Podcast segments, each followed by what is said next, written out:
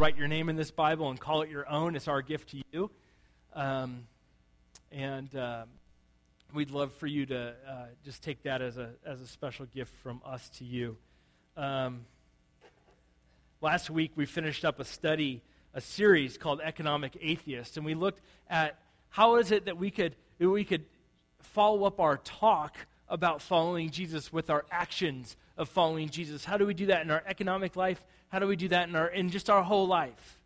And um, and um, and really, what we did is we unpacked this whole idea. And at the very end of it, I talked on Sabbath and Sabbath, sort of in the context of work, and how important it is to rest. How sometimes the speed of relationships move at a walk, but the, the speed of work moves at a run and how important it is to go back to that walk. And one of the things I realized is, man, that was so practical, but it wasn't very spiritual. And and I just, as I'm writing that sermon, this happens in a lot of sermons with me, by the way. I'm writing the sermon and I've got side notes happening. And I'm like, all of a sudden I go, well, there's a series there. and so I just wanted to take the next couple weeks and talk about Sabbath and the importance that it is and just the, the deep care that God has for it. I mean, it is the fourth commandment after all, right? We're going to talk about that in a moment. Before we do, I want to talk about this principle in sociology called the paradox of progress. All of you have experienced the paradox of progress. There, there's historians who say there are three great moments in American life that changed. One day, in one moment, they changed everything for American life. One was the dropping of the atomic bomb. Changed everything from there on out. We're in the atomic age, changed warfare, changed the world. The next was 9 11. Took us away from state enemies to, to now this reality of terrorism and people acting in asymmetrical ways and, and this scary way of life. And the third one that historians say changed the world in a moment was in 2006. Can anybody guess what happened in 2006? Steve Jobs unveiled the iPhone. And, and, you're like, really? The iPhone is on the same level uh, of the atomic bomb and of 9 11. But historians say, yeah, literally, the world has changed. And we know this, right? Because in 2006, you didn't walk around to see people doing this. Getting hit by a car while watching a YouTube video was not a danger in 2006 like it is now. I mean, in, in 2006, when he unveiled the iPhone, people even laughed at it, but it changed everything. It changed everything. Everybody now, almost everybody, I, am still in awe of people who still have flip phones. Like, I am envious of you. Like, I almost want to just toss mine away and get a flip phone sometimes. But there's this thing called the paradox of progress. I'm going to talk about what that is. When I was a kid, I, I saw the paradox of progress work out. We would go on these two week long vacation slash like road trips and we go to Wyoming and we'd see all the national parks and all that stuff. And before cell phones, my dad would just take a good supply of quarters and, and he would call into work and just check messages, right? That's what all he would do. That's what kind of he was required to do for work. And, and largely, when you hung up that payphone, you hung up on work and you were done. Does anybody remember those great days? Those are like, man, if we just had those days back, those are awesome. And, and, and then a little on, while later, my dad got this huge brick of a phone, right? And, and, we would get out of like Wyoming and into a city, and all of a sudden he'd have cell phone reception, and like you couldn't answer it, it would cost you two trillion dollars. And you remember those times, right? The, you, a phone call was like eighty dollars a minute, and they took your first child. That's what my brother is. He still belongs to the phone companies. They phone calls were super expensive, but all of a sudden you were like, "Wow, I'm untethered. I could get these calls. I could do this. This is amazing. And then you got a work call at 9 p.m. and you're like, what are you doing calling me at home? You're like, you've invaded my life, but all of a sudden you agreed to it because you took the cell phone, right? The paradox of progress is that life is going to get so much easier with this, but really, really, you get so much more weighed down by this. That's the paradox of progress. And we've seen that more and more with things like the iPad, the iPhone, and new technology that's come out. There was a study that came out this summer that called the iPad, the iPhone, and any digital screen device for kids under the age of 15, they called it digital heroin. And they said, We've studied the brain, and it has the same addictive qualities as heroin. Can you believe that? This is, we, this is why in our home we instituted screen free Saturdays because we let them do it a little bit, but it's like, you know, it's like, oh yeah, we let our kids do a little bit of heroin, right? No, we let our kids do a little bit of the iPad and stuff like that to, in times where we're busy and like Bible studies, we're like, go in the other room and use the iPad. But it, we're trying to figure out it's just part of our life. They need to know it, they need to know how to use it, they need to do that, but we don't want them so tethered to it. We don't want them to be zombies like everybody else walking around being zombies. This is the paradox of progress that you think you're making progress by these great new inventions, by these great new technology, but really it's weighing you down. I loved being in Cuba a couple years back. There was no cell phone reception. I love going to Hume Lake, no cell phone reception. I remember coming back from a staff retreat at Hume Lake, and my phone popped up and it said Michael Jackson had died, but that was like three days earlier. And I was like the last man on earth to know this.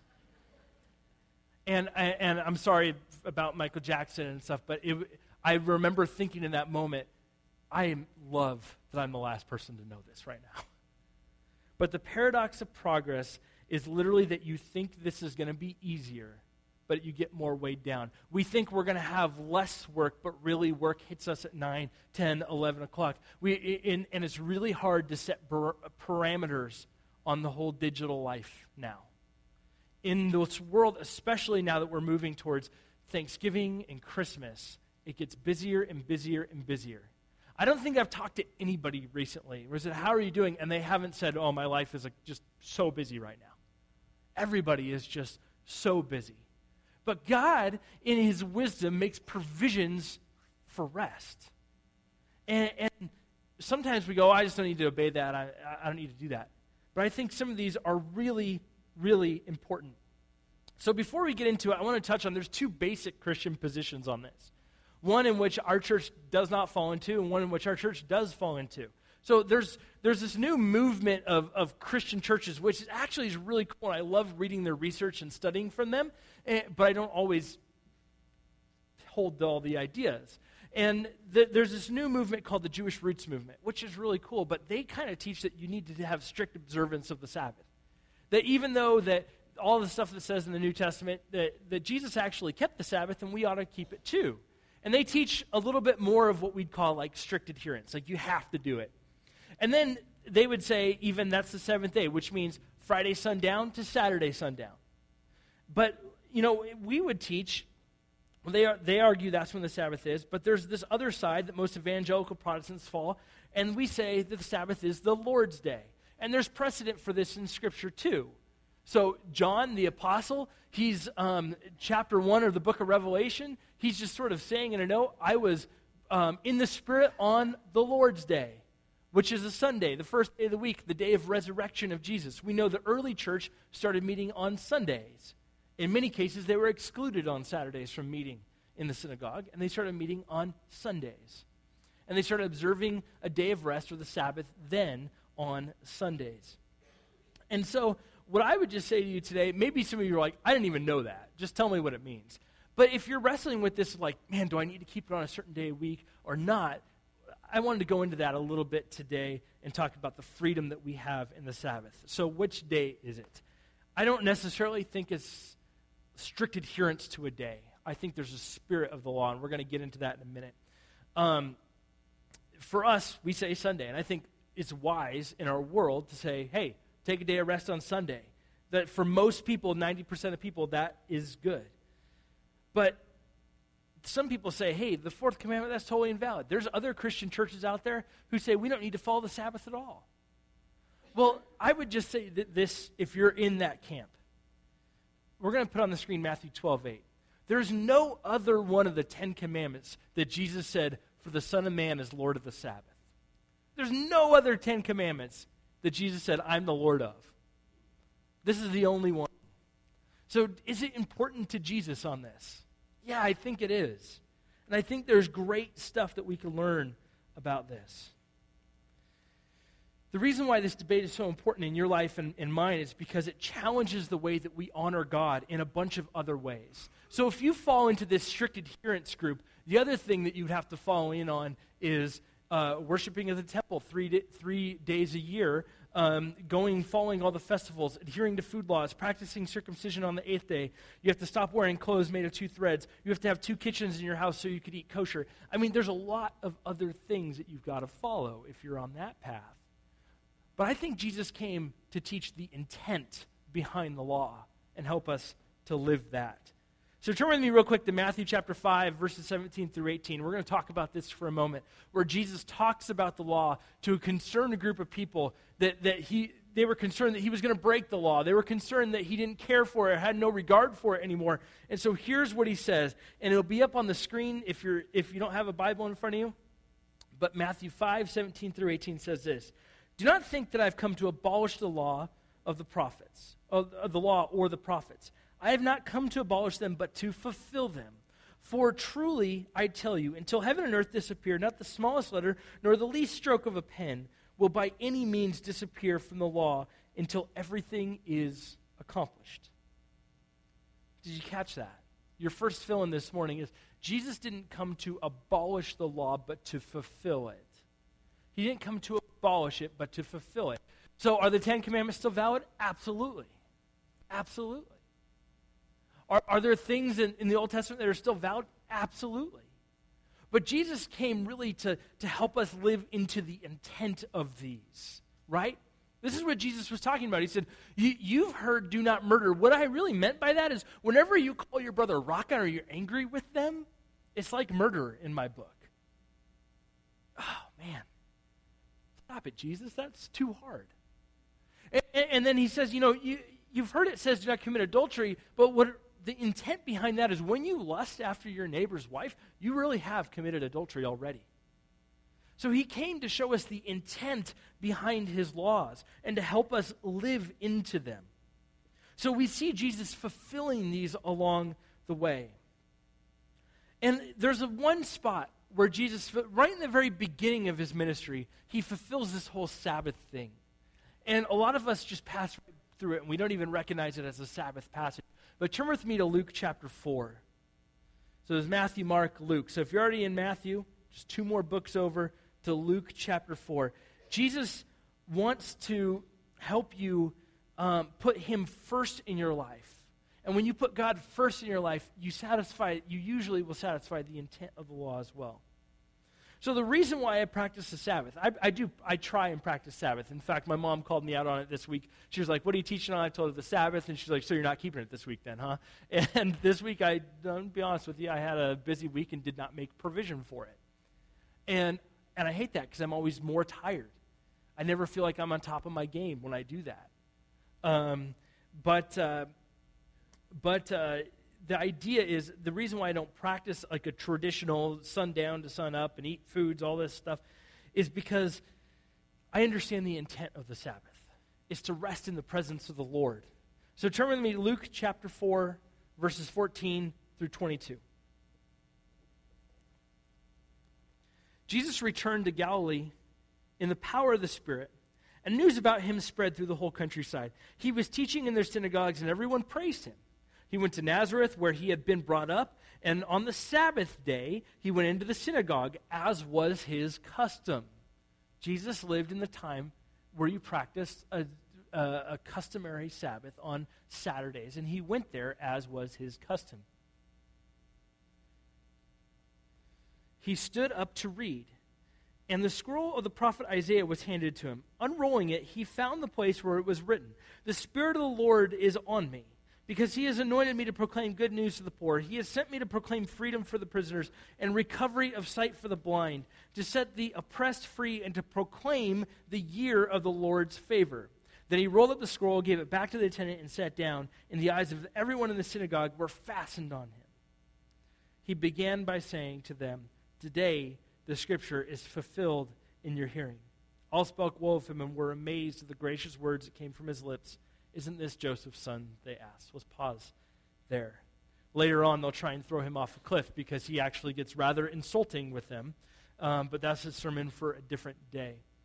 But he says, Today the scripture is fulfilled in your hearing. And how was this so? I mean, literally, this, this verse in Isaiah, how was this fulfilled in his hearing?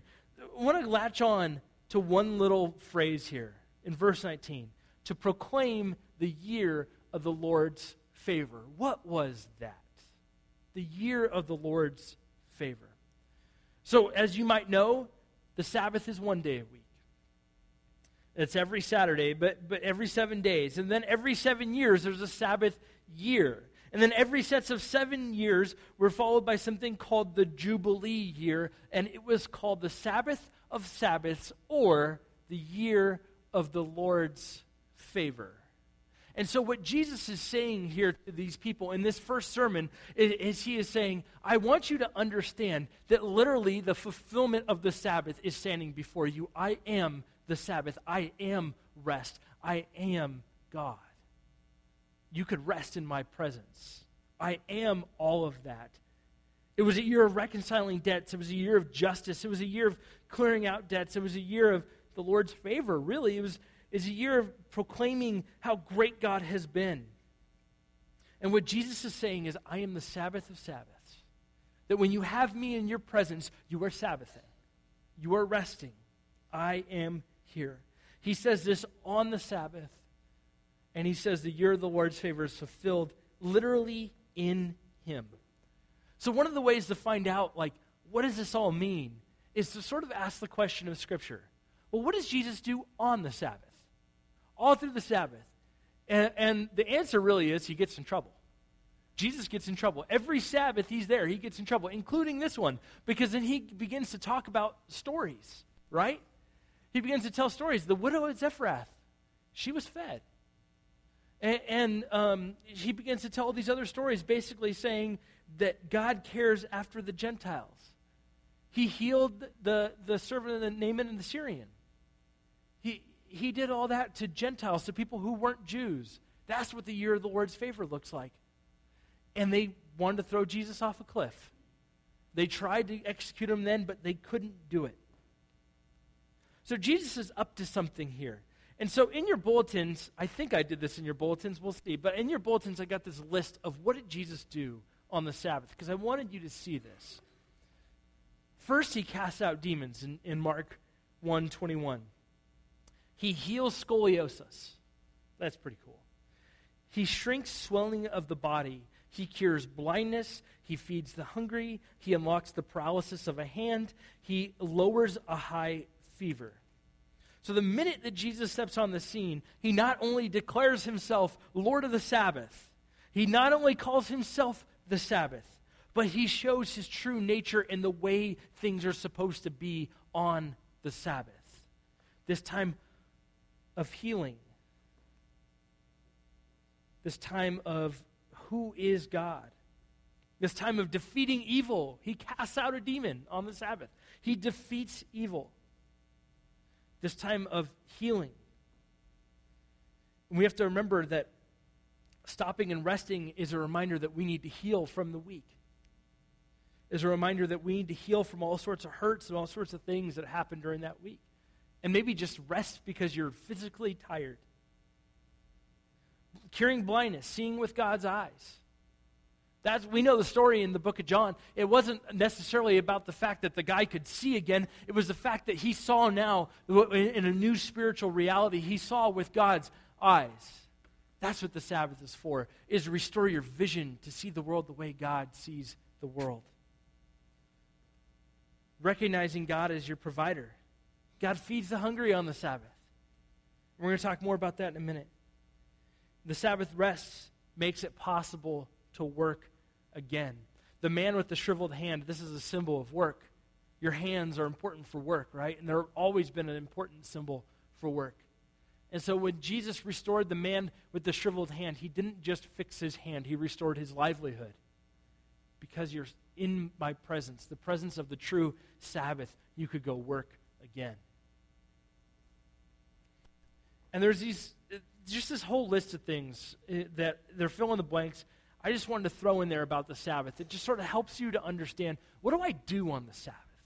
What do I do? How do I Sabbath personally? So I just want to give you a list of biblical principles that simply say, How do I Sabbath? The Sabbath puts God first. And that's found in Exodus 20, um, verse 8 through 11. Now, I shouldn't even have to put this down, right? I shouldn't even have to put this down. But sometimes we just miss the obvious. The Sabbath is all about what the Lord has done for you. The Sabbath is all about Jesus. In these times, you're to remember what you're saved from. You're to remember that God is your God and that He has provided for you. You put Him first. So you put Him first in your family. You put Him first in your, in your, in your relationship. You put Him first with your kids. You put Him first before you eat. You put Him first before you do anything. And it's a day dedicated to the Lord. You put Him first. Next fill in. The Sabbath helps us to prioritize people. The Sabbath helps us to prioritize people. This story in Luke, I, I, just want to go over it real quick. It's just six verses. It'll be up on the screen. Luke 13, 10 through 6. It says, On the Sabbath, Jesus was teaching in one of the synagogues, and a woman was there who had been crippled by a spirit for 18 years. She was bent over and could not straighten up at all. When Jesus saw her, he called her forward and said, Woman, you are set free from your infirmary. Then he put his hand on her, and immediately she straightened up and praised God.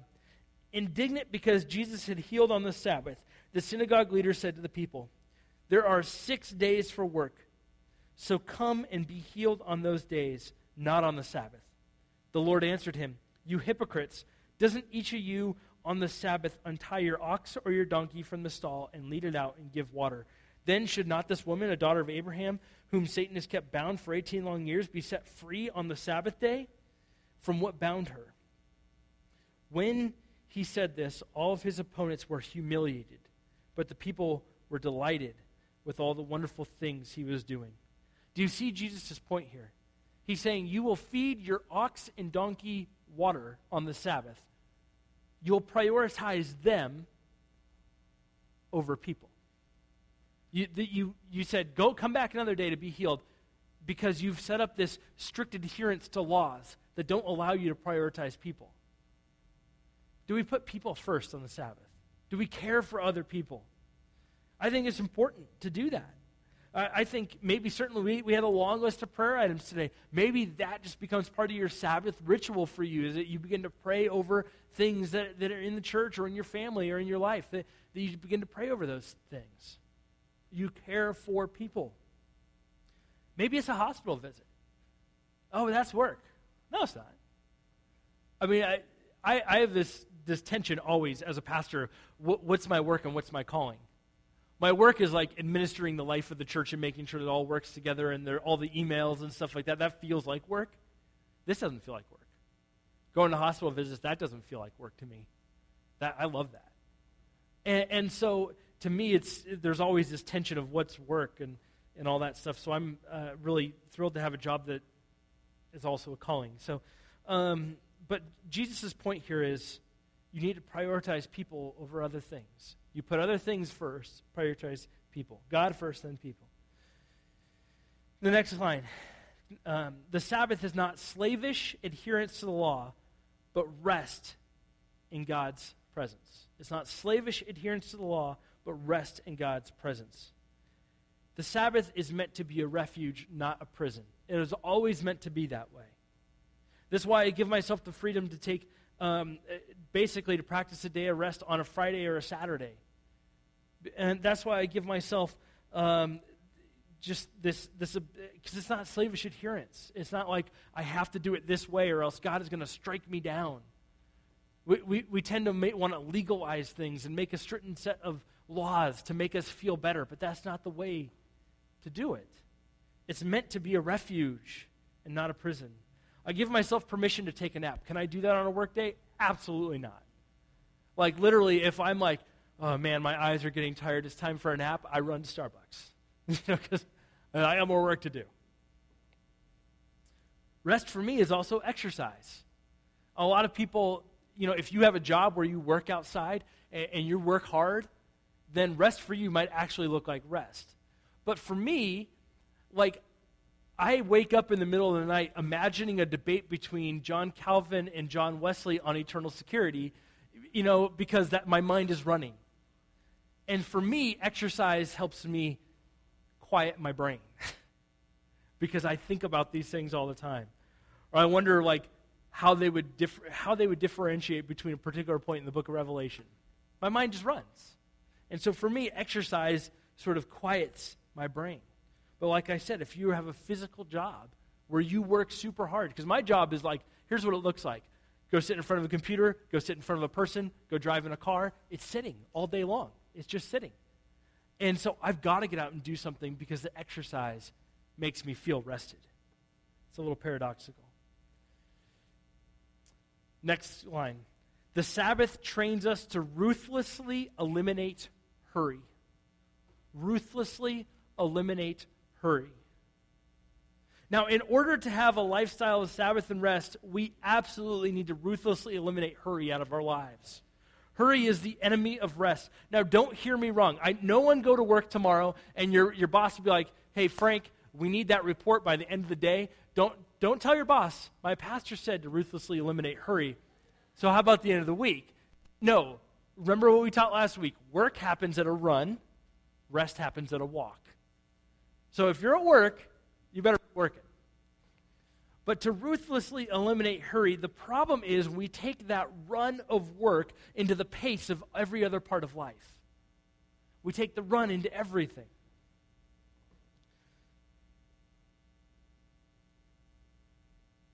What I'm saying is that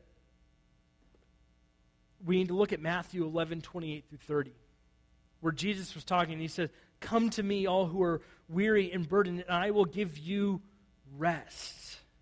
Take my yoke upon you and learn from me, for I am gentle and humble at heart, and you will find rest in your soul. For my yoke is easy and my burden is light. Here's what Jesus is saying When your life is organized around me, I will give you the pace at which to walk through life.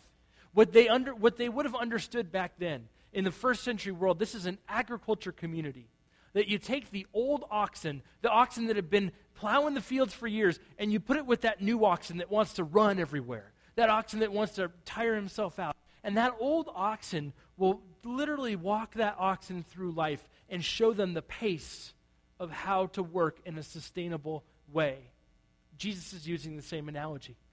Take on my yoke. When you're walking with Jesus, you're never alone. If, if you do this, if you do Matthew 11 and, and, and you take on the yoke of Jesus, you're never alone. You're always walking with the Master right next to you showing you the pace of life, giving you rest, even in your workday, even in the hectic times of your workday. When you walk with Jesus through those, He will always give you rest. How else? How do we practically eliminate hurry out of our lives? Because, like I said, hurry from work gets carried over into life and it can ruin relationships. How do we eliminate hurry? I, I just got a few suggestions, and these are agony for me. I've got to just be honest with you drive behind the slow driver. Oh. Lord help me if I ever decide to do that. I've uh, like I've tried. I'm like I'm trying to eliminate hurry. I'm trying to create a discipline in my life of not being hurried. Go to the long lane at the checkout. Oh, that just and then someone wants to write a check and you're like, "What's a check?" Anyways, go to Disneyland in the summer. There's a good one. You want to ruthlessly eliminate hurry going where you don't need to be hurried. Why is this so key? A hurried soul will never be at rest with God, it will always want the next thing. It's so key because when you get into that time of Bible study, you'll be thinking about the four or five emails that you got to do. It's so key because when you get in that time of prayer, you'll be praying before the Lord and you'll be like, oh, I got to change, I got to move this from the freezer, I got to thaw the chicken. You know, it, it's so important because when you eliminate hurry out of your life, you can actually practice patience before the Lord. And don't miss this. This is so important. Patience is so important because patience is what makes your prayer life productive. Patience is what you might want to write that down. Patience is what your, makes your prayer life productive. Why? Because you're willing to go before the Lord over and over and over and over again, the way Jesus tells us to in Luke 18 to continually bring it before the Lord. If you're not a patient person and you have an ADD prayer life, you might bring it up once and move on. When you ruthlessly eliminate hurry out of your life, it gives you that time to sit with the Master and to pray and focus on what God wants. That's what it does. Last point the Sabbath trains us for eternity. And this is kind of Hebrews 4, all of it. Um, so I'm not necessarily going to read a passage out of here, but just go home and look it up if, when you have the chance. Hebrews 4 makes the point that if you're not practicing a regular rest with Jesus now, how will you enter into his eternal rest?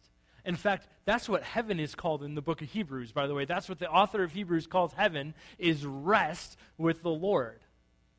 And so don't you think he wants us to practice it now so that we could practice it with him in eternity? Enter into his eternal rest. Sabbath is intended to give you a taste of the joy of eternity with Jesus. Sabbath rest is intended to be a gift that's experienced by you. And you know the way that, that you tithe 10% of your income, it, what it really does is this. In all practicality senses, in, in all the senses of practicality, it makes you look at the other 90% of your income, right? And say, do I really want to spend my money this way? Do I really need that? When you tithe, there's a real practical element of that. And when you take one day a week out of your massively busy schedule and say, nope, this day is honored, this day is for the Lord, I am going to rest before God on this day. What it really does is it makes you look at those other six days in a real practical way and say, do I really need this in my life? Do I really need that? If I can't rest, do I really need all this other stuff? If it's going to cause me to be busy, do I need it? It really helps you look at your life in a practical way. And I want to invite you, a couple weeks ago in the, in the Economic Atheist series, I gave you a challenge. And I simply said this I said, listen, I, I think that if you honor God with your income, with your tithing, with your first fruits, we talked a lot about that, that He'll honor what He says. Uh, he says, test me on this. Just go ahead and test me. Test me and see what I do. You know, it doesn't say that anywhere about the Sabbath in the Bible. So I'm not going to tell you it says that in the Bible somewhere. But I want to tell you what I've experienced. What I've experienced is that when I do that, when I honor God with my time, there's time for everything else. When I honor God by setting a day aside, and I want to just encourage you Sunday, because it, most people work Monday through Friday, 9 to 5, and if that's your regular schedule, Sunday's perfect to rest for work. I just want to encourage you to set that time aside and say, This day is dedicated, Lord. I'm not going to work. I'm not going to you know, for some of you who, like me, your work is sitting on your rear all day and on the computer and talking to people and all that stuff. For some of you, yard work might put your mind at ease. And your wife just went, bam, right? For some of you, that might be the case. But for others of you who work all week and, and you use your hands, don't do yard work because that's not going to help you rest at all. For me, it's the soothing motion of like washing a car. I don't know what it is, but it just puts my mind at rest. So I want to encourage you to set that one day aside because it's going to help you take a hard look at the rest of your week. Next week, when we come back to this series, there's one other giant purpose of the Sabbath that I want to talk about, and it's all through the Old Testament and the New. So we're going to look at that next week. So before we um, close today, I want to invite the band to come up. I want to challenge you to practice this rest. And we're going to move into a time now of communion. On the Lord's Day, when they met and gathered, they literally met and gathered for this meal. They met and gathered to take communion together, to honor God. And they remembered what Jesus said to them on that last day, on, on that Passover night. That Jesus took the body, he took the bread, and he said, This is my body given for you. And he passed it out to his disciples. And he said, Take and eat. You have to remember what I did. You've got to remember. And, and, then he took the cup and he, and he passed it around and he said, This is a new covenant in my blood, which is poured out for your sins. And he gave it. And, and we have this gift from God, this means of grace where God says, I, I need to take this on a regular basis as a church because it reminds you of what I've done and it sets your disposition towards me. So as the ushers come forward, I want to invite you. The first Sunday of the month, we take this as a community, just like every other church around the world takes this all together. I want to invite you to hold on to this, and at the end of the song, we're going to take this together. The ushers.